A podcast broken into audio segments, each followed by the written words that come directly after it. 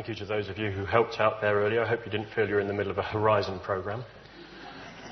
We are, we've already moved from BBC Two to maybe BBC One and Channel 4 a bit later on here, so don't worry, it'll all be covered. So we looked at the very particular nature of light there, a specific place in the spectrum, and Jesus who came to us at a specific place and a specific point in time. Light reveals what's going on around it, it banishes darkness, and guides our direction. And Jesus cuts through all the barriers we might put up and shows us for who we are. All the faults that we know about that we'd prefer to hide from others. And He loves us so much that He wants us to step out of that darkness and live as children of His light. Finding out what He wants us to do and doing it. Looking him, at, to Him for guidance in our lives. When John wrote his Gospel, like Genesis, he went right back to the start and looked at the things at the beginning. Many people in his time had their ideas about how God and man related to each other. And John used their ideas and the idea of a word as that link to explain Jesus to them, that he was that word. I'm just going to read the start of John's Gospel here. So if you want to follow it in your Bibles, it's on page, think, thank you, it's on page 1063, John 1, verses 1 to 9, which is some very powerful words from, from there to help try and explain Jesus as the light of the world. In the beginning was the Word, and the Word was with God, and the Word was God. He was with God in the beginning. Through him all things were made. Without him nothing was made that has been made. In him was life and that life was the light of men. The light shines in the darkness, but the darkness has not understood it. There came a man who was sent from God. His name was John. He came as a witness to testify concerning that light, so that through him all men might believe. He himself was not the light, he came only as a witness to the light. The true light that gives light to every man was coming into the world. John is relating to the Greek culture of his time who thought of the word as the link between God and man. This word gives light and life, understanding, dignity, and purpose. And he was telling them, You're nearly there. The bit that you've missed is that Jesus is the light of the world. Let me tell you about Jesus. Now, in this past month, we've been enjoying celebrating the Olympic and Paralympic Games. We were there in Hyde Park on Super Saturday. Huge screens showing that hour when Great Britain won three gold medals. Huge screen in front of us. Jessica Ennis, Greg Rutherford, Mo Farah. It didn't seem real, did it? It was unbelievable, just the experience to be together there, to be winning three gold medals. And then on the next huge screen over there, on a different channel, Team GB, football losing on penalties reality was restored. Now, loads of you have probably been to some of those events or watched them on the telly. And what an example the dedication of the sportsmen and women has been as we see the fruits of their hard years of training, the discipline that they put themselves through to achieve their goals. They inspire us, don't they, to match that sort of discipline, not maybe in sport, but in what we do. We get a real pleasure, don't we, from sharing in their success and we empathise with them as their dreams don't always work out, but their commitment to doing their best remains. At Lighthouse, earlier on in the year, we were looking at the last week of Jesus' life. And in the run up to that week, Jesus was saying some very thought provoking things to the people at that time. When Jesus stood up and said, I am the light of the world, he was actually making a very, very provocative statement.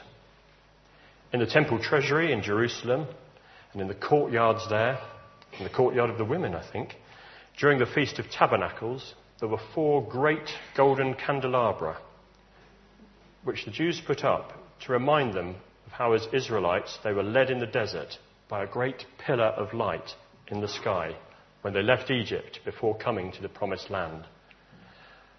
And at night, that light would light up the courtyards of the city because the temple was up on the hillside, and with this light above the walls of the temple shining out anywhere in the city, you could see this light, and it would shine down, it would shine into the lanes, into the courtyards, into the squares, and give out its light, piercing the darkness for the seven nights of the festival.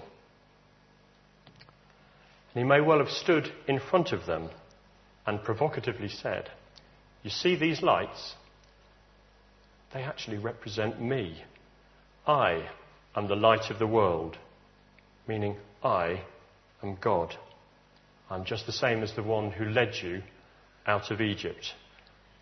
And I can open your eyes to understand your spirit and to guide you in the truth about yourself and in the pathway of your life and satisfy your most urgent needs.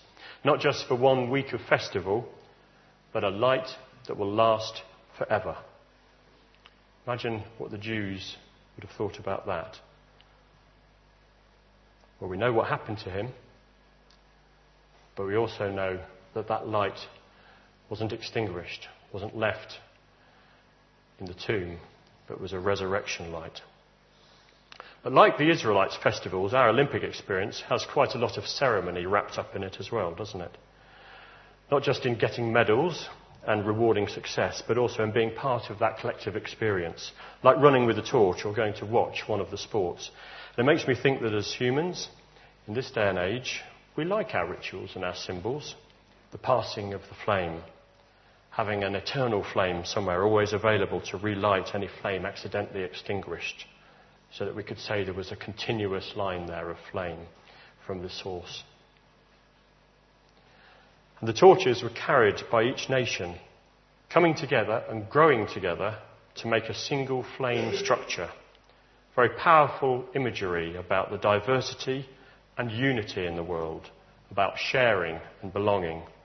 We've got some pictures of that here. Just, Stuart, if you put up the next four pictures or so, you can see the first one there with the flames all come together, but that structure not yet folded up. 209 or so, starting to be folded up, then folded up, and then zooming close, and those individual flames become one flame together. It was very exciting, wasn't it? It was very effective. It was a very powerful symbol.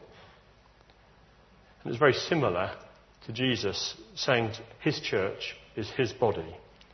And all of us are different parts, but united under him.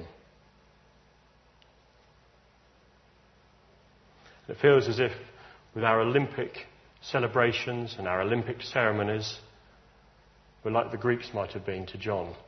Very nearly there, but not quite realizing that Jesus is the light of the world. Imagine if he was at that opening ceremony like he was in the temple courts 2,000 years ago. Imagine how provocative it would have been at the end of the fantastic Danny Boyle Spectacular, which celebrated our history and our culture and our scientific development and the diversity of our nation. nation. Just like we saw the diversity earlier in our lineup of TV watchers and artists and uh, policemen, radiographers, kids with mobile phones. Imagine if at the end Jesus just stood up in front of the flame and had said, I am the light of the world. You see this light? Whoever believes in me will not walk in darkness, but will have the light of life. Whoever follows me will not walk in darkness, but will have the light of life. How provocative that would have been, wouldn't it? But that is what he says. And he's saying to each one of us today in a way that you cannot ignore. We cannot ignore this. In a way which reaches up and down the spectrum of our diversity and forwards and backwards in time and says, whoever you are and wherever you are, believe in me and follow me, and you need never stumble around in darkness again. Because I can give a perception to your life that will help you understand it, to see things that you thought you couldn't see to have some purpose in your life, to direct you and to guide your path, to give power to light your way, and to give you the strength to walk with me as I carry the light.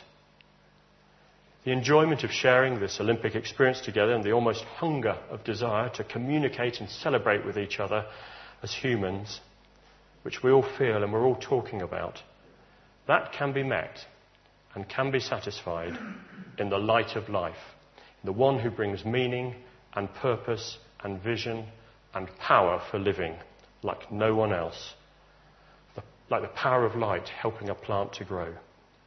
That enjoyment of sharing experiences and relating with each other doesn't have to leave us as the Paralympics ends.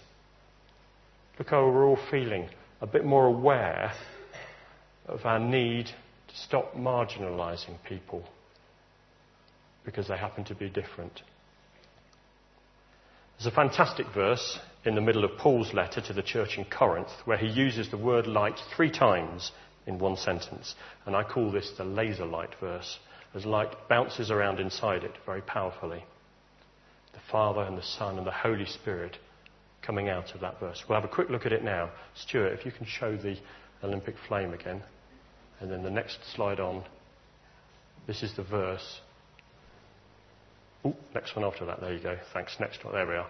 For God who said, way back at the beginning, let light shine out of darkness, let revelation come, caused his light to shine in our hearts, to give us the light of the knowledge of the glory of God in the face of Christ.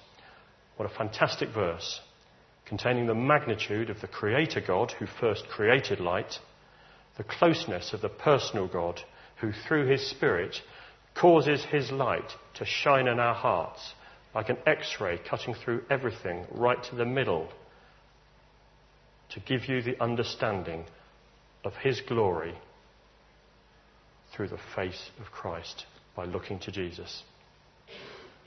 Why does he do that? He wants to give us that understanding, not just to have a head knowledge, but to have an understanding that says, and I will follow this light and I will be a light as I follow him and reflect his glory in my life through his power at work in me, in the way I live and grow and flourish for him, by the way I relate to his world and to those around me. Jesus, the light of the world, is here. Let us find out what pleases him and do it. That's what it is to follow him, to de- dedicate our body, soul, and spirit like an athlete's dedication to themselves for their competition. Follow Jesus, who is the light of life and holds the map to life, and let us walk with him now and together in glory.